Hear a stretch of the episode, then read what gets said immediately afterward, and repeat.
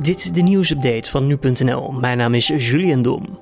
Huisartsen zullen nog deze maand gevaccineerd worden. Eerder was het plan om huisartsen pas in februari te vaccineren. Dat zorgde voor veel boosheid omdat de groep een verhoogd risico loopt, doordat zij in aanraking komen met coronapatiënten.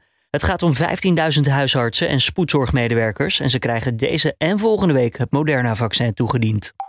First Lady Melania Trump heeft in een videoboodschap op Twitter afscheid genomen van het Amerikaanse volk. My fellow Americans, it has been the greatest honor of my life to serve as First Lady of the United States. De First Lady noemt de laatste vier jaar onvergetelijk en prijst de moed van militairen, veiligheidsdiensten en ze bedankt zorgmedewerkers voor hun strijd tegen het coronavirus.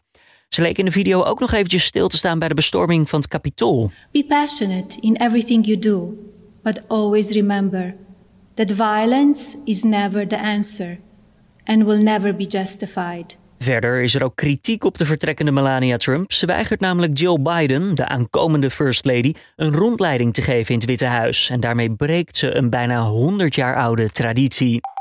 Persoonsgegevens van honderdduizenden asielzoekers zijn door het COA jarenlang onrechtmatig gedeeld met de politie. Daarover schrijft NRC dinsdag. Het gaat om de gegevens als geloofsovertuiging, etniciteit, leeftijd, land van herkomst en naam.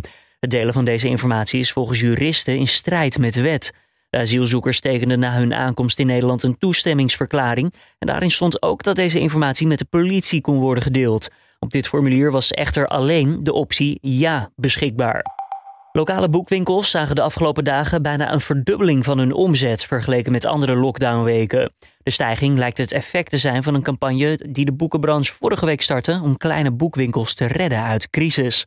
Meer dan 200 schrijvers, van Herman Koch tot Isa Hoes, riepen de afgelopen dagen hun volgers op sociale media op boeken te kopen via de sites van noodlijdende lokale boekhandels in plaats van de online giganten.